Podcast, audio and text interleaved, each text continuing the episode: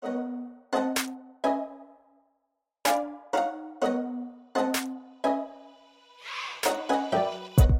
さん、こんにちは。パラアルトインサイト CEO の石積智恵です。CTO の長谷川隆久です。インテグラルの山崎です。いつもレベル5 by パラアルトインサイトをお聞きくださりありがとうございます。今日はリスナーさんからのご質問にお答えしたいと思います。えー今年から転職して新しい職場で仕事をスタートしました。1500名規模の大企業から成長産業の150名規模の企業へと転職。きっかけは転職先の将来性に魅力を感じたからです。実際に仕事を開始してみると、私のこれまでのキャリアを十分に活かせる内容ではなく、ルーチンワークが中心、自分の成長につながるとは感じられません。前職ではリーダー業務や組織横断プロジェクトを担当しており、現職でもその経験を活かしてキャリアアップを目指していました。直属の上司からも学べる要素が少ないと感じています。このような状況でどのようにキャリアを築いていけばよいでしょうかまた、現状の仕事に対するモチベーションを上げる方法はありますか？アドバイスください。ということで、えーなんかね、1500名規模の大企業から150名規模の成長産業って普通逆な感じがするけどね。逆にルーチンワークが中心でしたと、転職頑張ったんだけど、どうすればいいでしょうかという質問です。はい。じゃあ、転職経験が、まあ皆さん転職経験あると思うんですけど、ね、あの、剛さんが聞くところによると、あの、インテグラルに入社した時は、十数名規模の会社だったってことなんですけど、まあそういう経験を踏まえて、この方に何かアドバイスありますか？そうですね。なんか、聞きしてて、あり得るなっていう感じはちょっとしたんですよね。でなんだ。なんでかっていうと、あのーまあ、10人とか20人とか、まあ、もしくは30人とかわかんないかな。それぐらいの企業だと、まあ、やってるビジネスにもよるかもしれないんですけど、結構こう、マルチタスクとか、あとはその、まあ、それぞれがこう、なんかやることについて、範囲を広くですね、いろいろやっていかなきゃいけないとかっていう要素とか、あうん縦関係も弱かったりとか、なんかそういうことはあるかなと思うんですけれども、一方で、150人ぐらいでしたっけ、えーうん今入られたところ。あの、150人ぐらいになると、やっぱりもう分業がね、結構進んでるんですよね。うん確かになんか感覚論で言うと、やっぱり100人とか、まあもしくはその10人台の後半ぐらいになってくると、結構分業していかないとですね、なかなか、あの、いけないというような規模を処理していくためにっていう感じになるので、なんで結構企業の規模によらず、あの、もう千何人の会社から150人って意味だと期待感があったけれども、まあ150人の会社でもやっぱルーチンの仕事ってあるんですよね。うんで、そういう意味でちょっと失望されてるのかなっていうのがちょっと思思いましたと。なので、あの、ただ一方でなんかそのね、会社さん自体は今すごい成長されているとか、そういうふうなこともあると思うので、まあちょっとこれは、あの、やり方はすごい重要な、あの、段取りを踏まないといけないんだと思うんですけれども、やっぱり今所属されている会社の中で、そのご自分のこれまでの expertise とか、あとはまあ裁量を持って仕事ができるとか、そういった部署とか役割に、えうまくこうトランスファーしていくっていうんですかね。それをチャレンジされるのが私はいいんじゃないかなというふうには思います。ただ、ルーチンだから不満ですとかつまらないですっていうふうな感じよりも、まあしっかりと今お仕事で、え成果を出された上で、で、その上で、まあ、あの、自分は本来的にはこういう仕事もやりたいんですっていうことで、今の、あの、部署とか上司の方の信頼をしっかり勝ち得た上で、そのやりたい部署のところとか仕事にですね、徐々にまあトランスファーしていくっていうのをトライしてみるっていうのが、まあ、今の組織の中でやるんだったら一番私はいいのかな、というふうには思いますね。確かに。ただ、ちょっとそんなまどろっこしいことやってる時間ねえよってことであれば、にまあ、あの、ちょっとお考え、あの、あ転職もお考えになっても、うんうんまあいいのかなとは思いますけどね。ただ、同じようなことがあるとは思うので、まあ、もっと小い。さい会社、100も10名規模ってことですよね、そうすると。うん。あとはちょっと転職する理由がね、なかなか次の転職先において、なんていうのかな。あの、この人なんか不満ばっかり言う人なのかなとか思われちゃうかもしれないしうんねそこは気になで。うん。なんでまあ、私個人としておすすめは先ほどの通りですね。今のところで、まあ、ちょっと、あの、半年間なのか、何ヶ月なのかわからないんですけど、1年なのかわからないですけど、そこでしっかりこう、今の仕事をしっかりこなして、あ、この人すごいしっかりしてるねっていうふうに思ってもらった上で、まあこういう仕事を本当はやりたくって、えーそちらの方に少しずつちょっとやりるんですけど、なんかチャンスないですかねっていうふうに、あの、相談をしていく。うん。そういうのがいいんじゃないかな。いいですね。いやー、なんか150名規模って1500と比べるとだいぶちっちゃいって思うけど、確かに会社としてみたら150名の規模ってね、スタートアップで言うともう、一般的にはシリーズ B とか C とか、うんうんうん。そんな、まあ、冷凍スステージですよ。どっちかっていうと、いわゆるザ・スタートアップの、あの、シリコンバレーの映画にあるような、ああいう本当にもうカオスでドタバタでラーメン食べて夜中までやるみたいな、そういう時期の、あの、スタートアップではないですよね。よく私もあの、うんスタートアップのなんかファウンダーの友達とかが、やっぱ最初の社員、最初の10名までが一番楽しいみたいなことを言う人とか結構いて、まあ、あの、会社のカルチャーとかを作るとか、そういう意味で確かに本当に最初の10人、20人の時期ってドタバタだけど、あの、創世期ならではの楽しさがあったり、うんうん、で、でも確かに、本当剛さんのように、ある程度の、まあ、人数超えると、結局はどうしたって、ヒエラルキー的な形にしないと、もう組織として機能しなくなっちゃうから、そこはもうしょうがないっていうところもきっとあると思うし、そういう意味では150っていうのも、確かにサイズとしては、スタートアップとしてはもう本当に立派にいろいろと成し遂げてる感じのフェーズの会社かなっていうのはう、ん、わかる。もともとね、おられた会社が千何百人とかおられたから、それに対して比べるとっていうふうなことでね、思われたんじゃないかなと思うんだけど、確かにね。うん、なんとなくやっぱ感覚論で言うと、やっぱ100人に近づいてきたりすると、相当分業化が進んできたりとかね、役割分担っていうのが進んでいく感じはしますよね。うんインテグラルも今80人うん前後ぐらいとかですけども、やっぱりまあある程度分業することは分業してますね。私今考えてたのは、あの、自分の経験の中でこれ似たような経験をしたことが実はあるなっていうのを思い出してですね、転職っていうわけじゃないんですけれども、Apple の社内で iTunes から Siri に移った時、まあまさに iTunes っていうあの部署はもうそれこそ数百人もしくは千人くらい規模のもうものすごい大規模な、えー事業として成り立っていて、まあビジネスとしても10年近く回っている、まあ大企業みたいな感じのところから、Siri に移った時はもうそれこそ Siri というアプリを買収したてで、それこそ100人程度のエンジニアの部署に移ったわけですけれども、やっぱり最初移った時に思ったのは、いろいろとオポチュニティが落ちてるんだなっていうのは思いました。耳を立てると、やっぱりそのいろんな困ってることとか、まあ、その直属の上司だけじゃなくて、周りの話を聞いてると、こういうところが行き詰まってるとか、こういう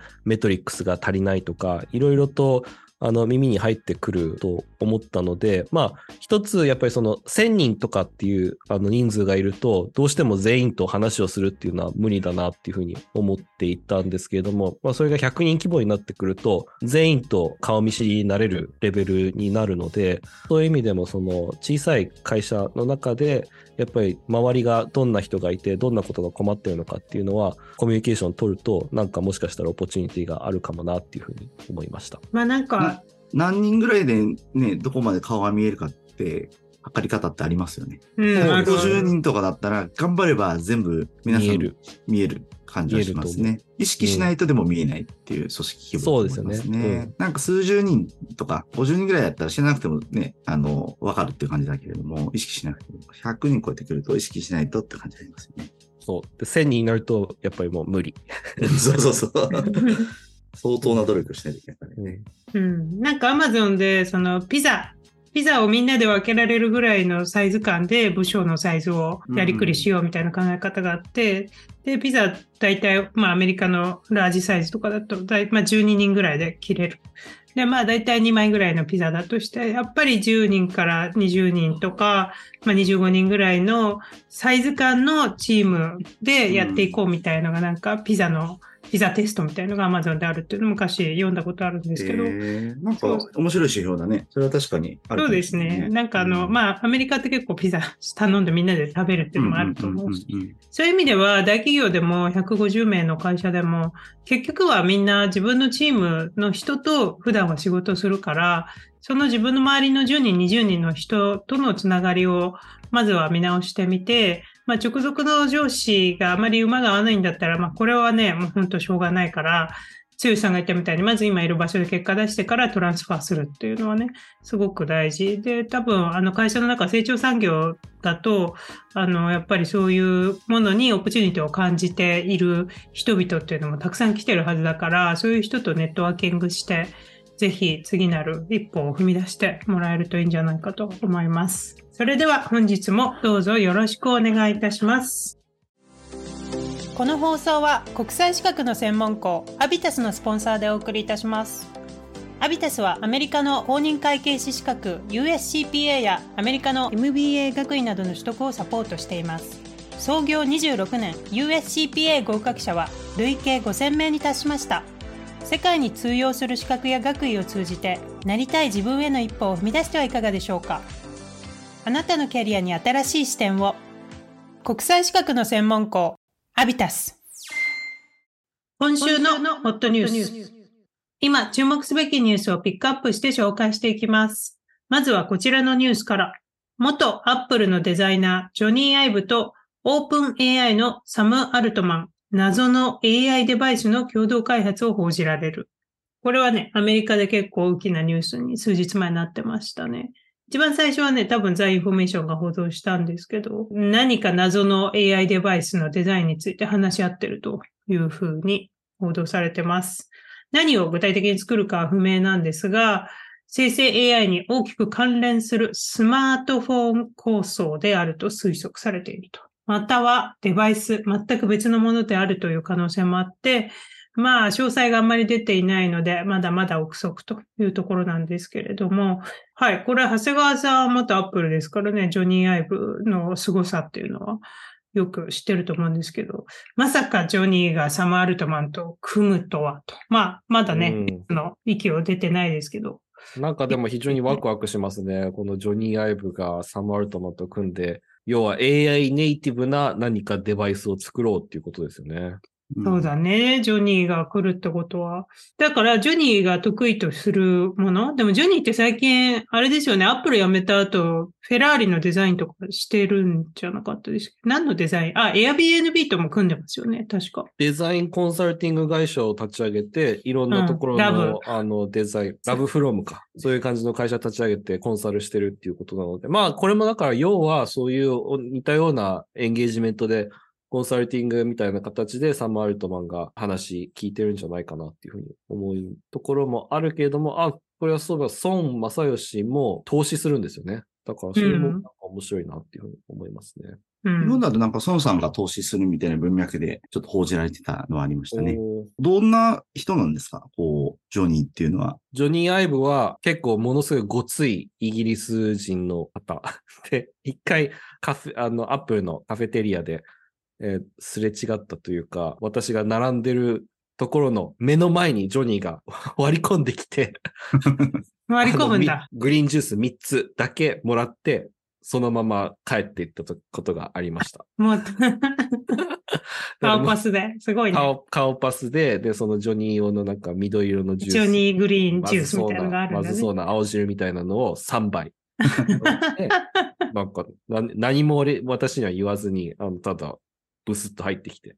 ものすごいご、ものすごいごついです。あの、すごい筋トレしてる、トレーニングしてるのかなっていう。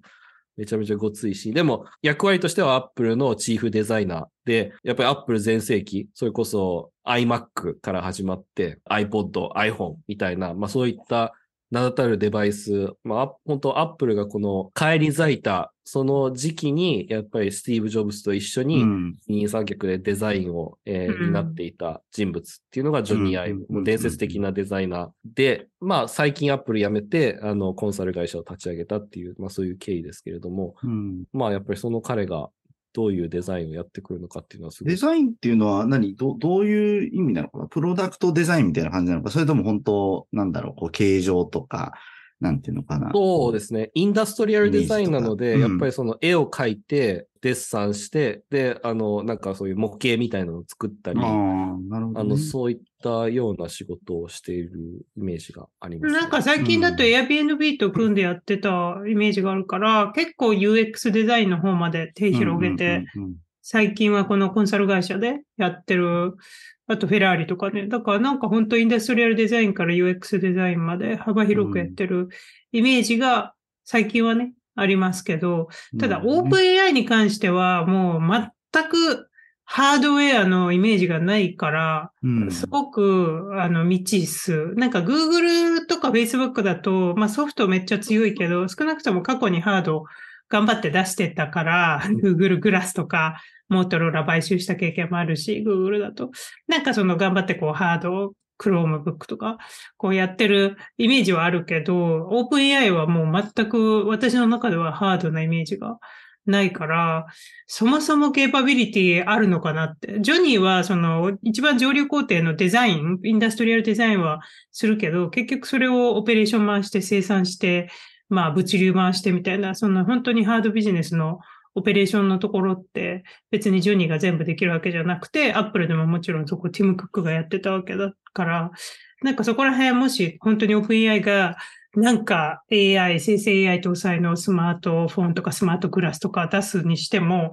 そこら辺の本当のオペレーションのケーパビリティ、オープン AI あるのかなと。まあないとしたら、ゼロから構築するの結構すごいなっていうところは気になりますね。もうハード作るのは絶対対大変ですよね。ハード作るの大変だよ。そのプロトタイプだけならいいけどさ、じゃあそれ世界中に届けるってなったら、うんディストリビューションどうするんだっていう話になってくるから、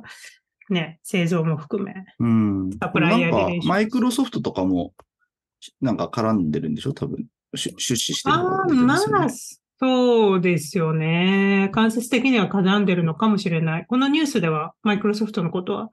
出て、なんかでも別の報道でマイクロソフトが少しずつオープン AI と距離を取ろうとしているみたいな報道も読んだことあって、やっぱカニバリの問題が出てるので、マイクロソフト自体の AI ビジネスと、やっぱりマイクロソフトを通してのオープン AI のビジネスって結構カニバルので、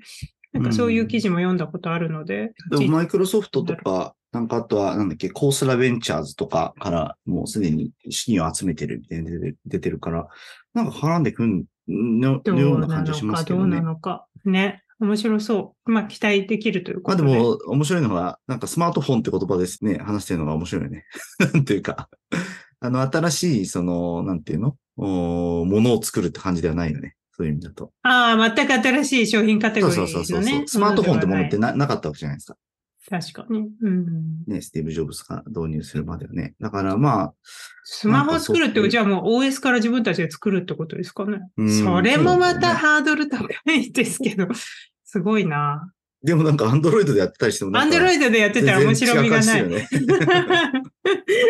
それじゃ面白みがないですもんね。うん確かに。いやーなんか壮大なプロジェクトにまあでなりそう。も確かに AI をなんか使うっていう目的で作られたデバイスっていう視点でスマートフォン別に作られてないからね。だからなんかそういうのが本当違うデバイスができると面白いのかなとかっていうのは個人的に思いましたけどね。自動車がね、ガソリン車から EV に変わった時に、やっぱりそのゼロからそのね、電力で走ることをあの前提にいろいろと作り変えたように、やっぱりその電話も AI ネイティブにするのであれば、なんかいろいろと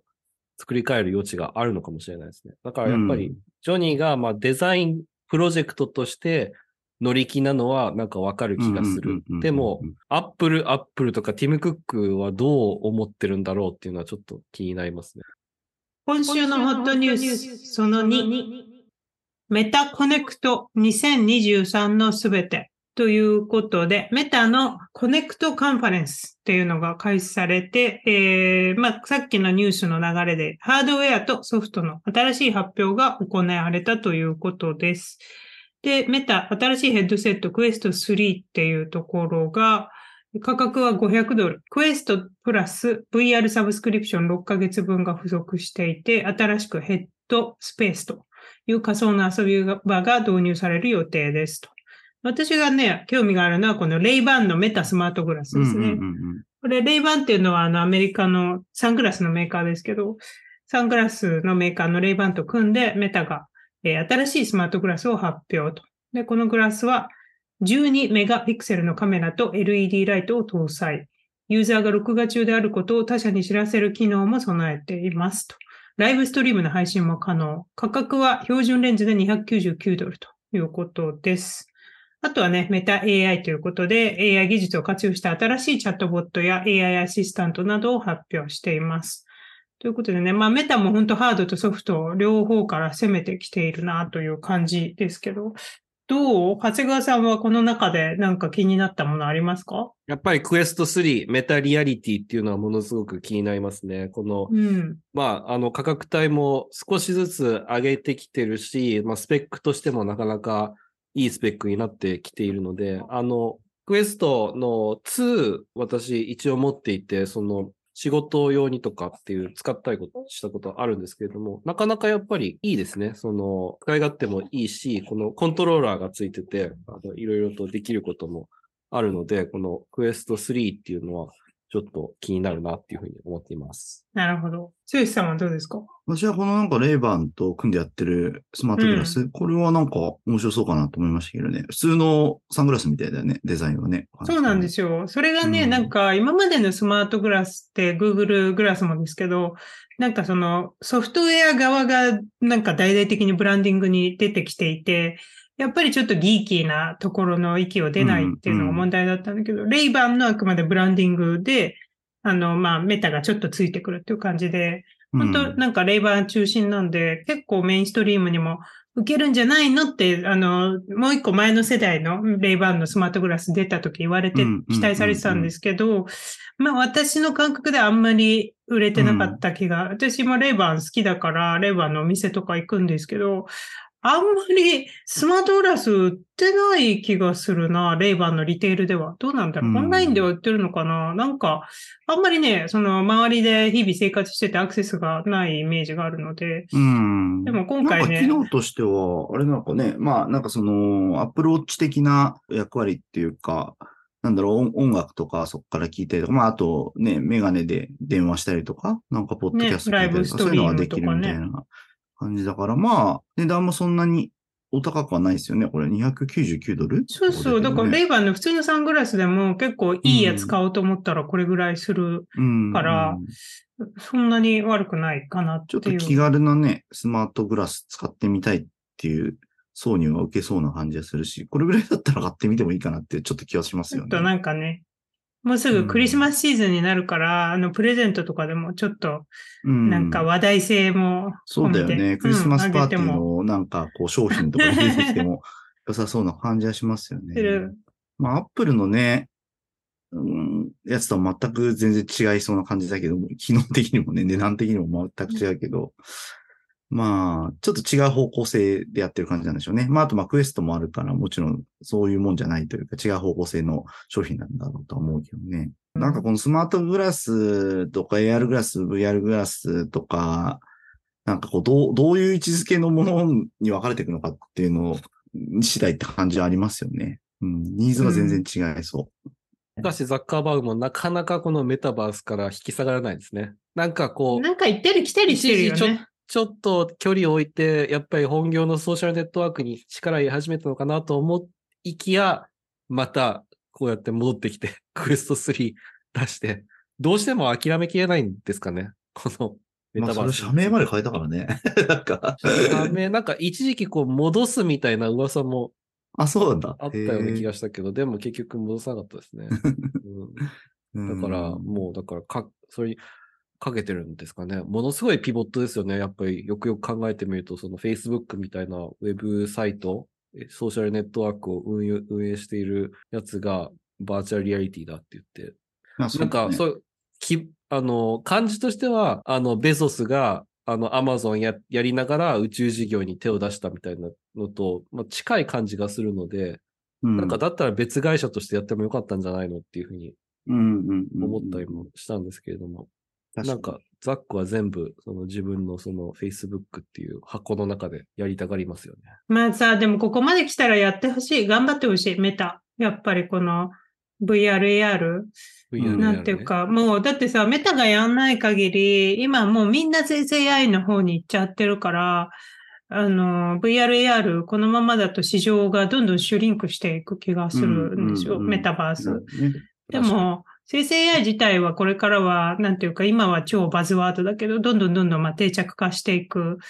だろうし、いろいろなプロダクトの中に当たり前に生成 AI がマルチモーダルに使えられるようになるわけだから、そういう意味ではやっぱりメタバースっていうのは大きなフロンティアであり続けてほしいし、まあマーケット自体もね、そういうところに注目して盛り上がるっていうのはすごく大事だと思うから、うん。あの、まあ、ここまで来たら頑張ってっていう。うん。あのまあ、メタ以外にできないじゃないですか。もうめちゃくちゃ赤字で、すごい額々投資して、でも投資家が何も言わないって、なぜならマーク・ザッカーバーグがもうなんか圧倒的帝王として君臨して、そうそうそう、ボーティングシェェア持ってるから誰も何も言えないっていう会社の組織ってなると、もう Facebook しかないから、多分。まあ、ある種、そうだね。公的機関みたいなもんかもしれないね。公的機関が その資金を投入して。作ってくれてるって感じかもしれない、新しい、そう、産業を作ってると。うんそういう感じで見守りたい気はするね。確かにね。まあちょっと生成 AI のところもね、じゃあ実用的にどこまで使えるかっていうと、げ結構現実的に考えなきゃねっていう意見がすごい最近、まあ当たり前かもしれないけど、ちょっと使ってみて増えてきてる感じもするから、またね、その、次のレベルの生成 AI っていうのが出てこないと、まあ、まあ、用途はそう限られるよねっていう感じのトーンもなんとなく感じるので、その間にちゃんと、ね、メタとかも、まあ、生成 AI もやるのかもしれないけれども、あの、メタバース的な方もね、ちょっと頑張ってほしいですよね。今週のおすすめコンテンツ。今週のおすすめコンテンツは長谷川さんお願いします。はい、えー最近小説を読んですごく面白かったのでご紹介します。Tomorrow and Tomorrow and Tomorrow という小説で、えー作者がガブリエル・ゼビンという、えー方です。あの、ん日本語の翻訳本も、あの、10月に出るらしいので、あの、日本でも、日本語でも読めますし、原書の英語でも読め読めると思いますけれども、内容としては、あの、この二人の、まあ、若い、えー野心を持った起業家がゲーム会社を作って、で、そのゲーム会社と、まあ、その、えー起業家たちの、まあ、人生を通しての、こう、冒険みたいな、そういう話なんですけれども、いろいろとこう、私となんかこう、共感できる、あの、テーマがいっぱいあって、例えばその、二人でこう、任天堂をやって育って、で、その任天堂の、あの、マリオで、どうやったら、その、高得点が取れるかっていうのを、こう、お互いに競いながら、まあ、子供、子供時代に、あの、友達になって、で、一人はハーバードに行って、もう一人は MIT に行って、で、そこで再会するっていう話なんですけれども、なんかその友情の話、サムっていう男の子とセイディっていう女の子なんですけれども、うん。あの、友情が芽生えて、で、それがこう、恋愛に変わるのかみたいな、そういうテーマとか、あとはその会社が、あの、テイクオフするんだけれども、いろいろと、やっぱりその課題、いろんな挑戦が待ち受けているみたいなうんところとか、いろいろと面白いテーマが。うん、じゃあなんかそのレディープレイヤー1的なは SF っていうよりは、シリコンバレー的なそのゲームのスタートアップをする人をテーマに扱った話なんですね。はい。へで、ー表紙に、葛飾北斎のこの荒波の絵があるんですけれども、まあ、これも彼らが最初に作ったゲームが、いちごっていうゲームを作るんですけれども、これもちゃんとやっぱり日本語をこう語源としてネーミングされているので、あのその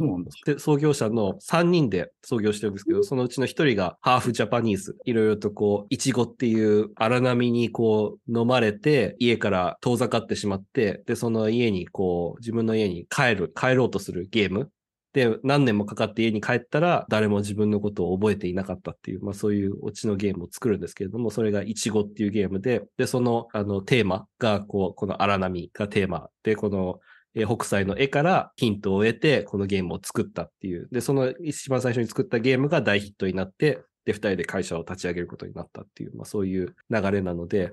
あの、すごくこう、日本ともいろいろとテーマとして、あの、日本っていうテーマが出てくるので、あの、すごくいい、いい本だったなっていうふうに思います。おすすめです。いいですね。日本のゲームもたくさん出てきますって書いてあるね。はい。はい。では日本でももうすぐ発売ということで、ぜひチェックしてみてください。Tomorrow Tomorrow Tomorrow です。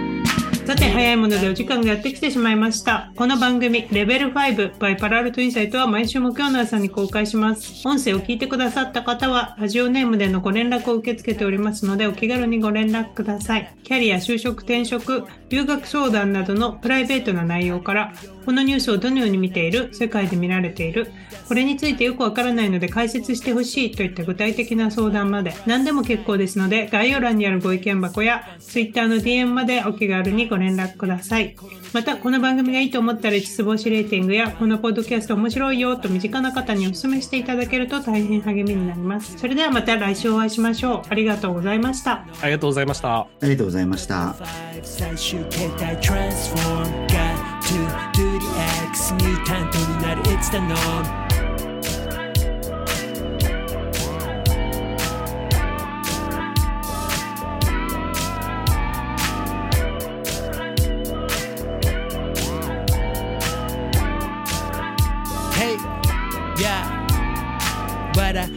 いてて終わるそんだけじゃ得られん本当の W から Do what you need to do どっかで上げてくマイバリューこの先行ったら絶対ある壁それ越えてく天気は晴れどうもみたいに開いた口みんな驚きこれ前開いた口今出たアイディアすぐ検証実現フェーズへすぐモーションキラーメンタル持ってりゃいらない事例に前例は全部が無用 One, two, level 5最終形態 transform X ミュータントになる It's the norm One, two, level 5最終形態 transform Got to do the X ミュータントになる It's the norm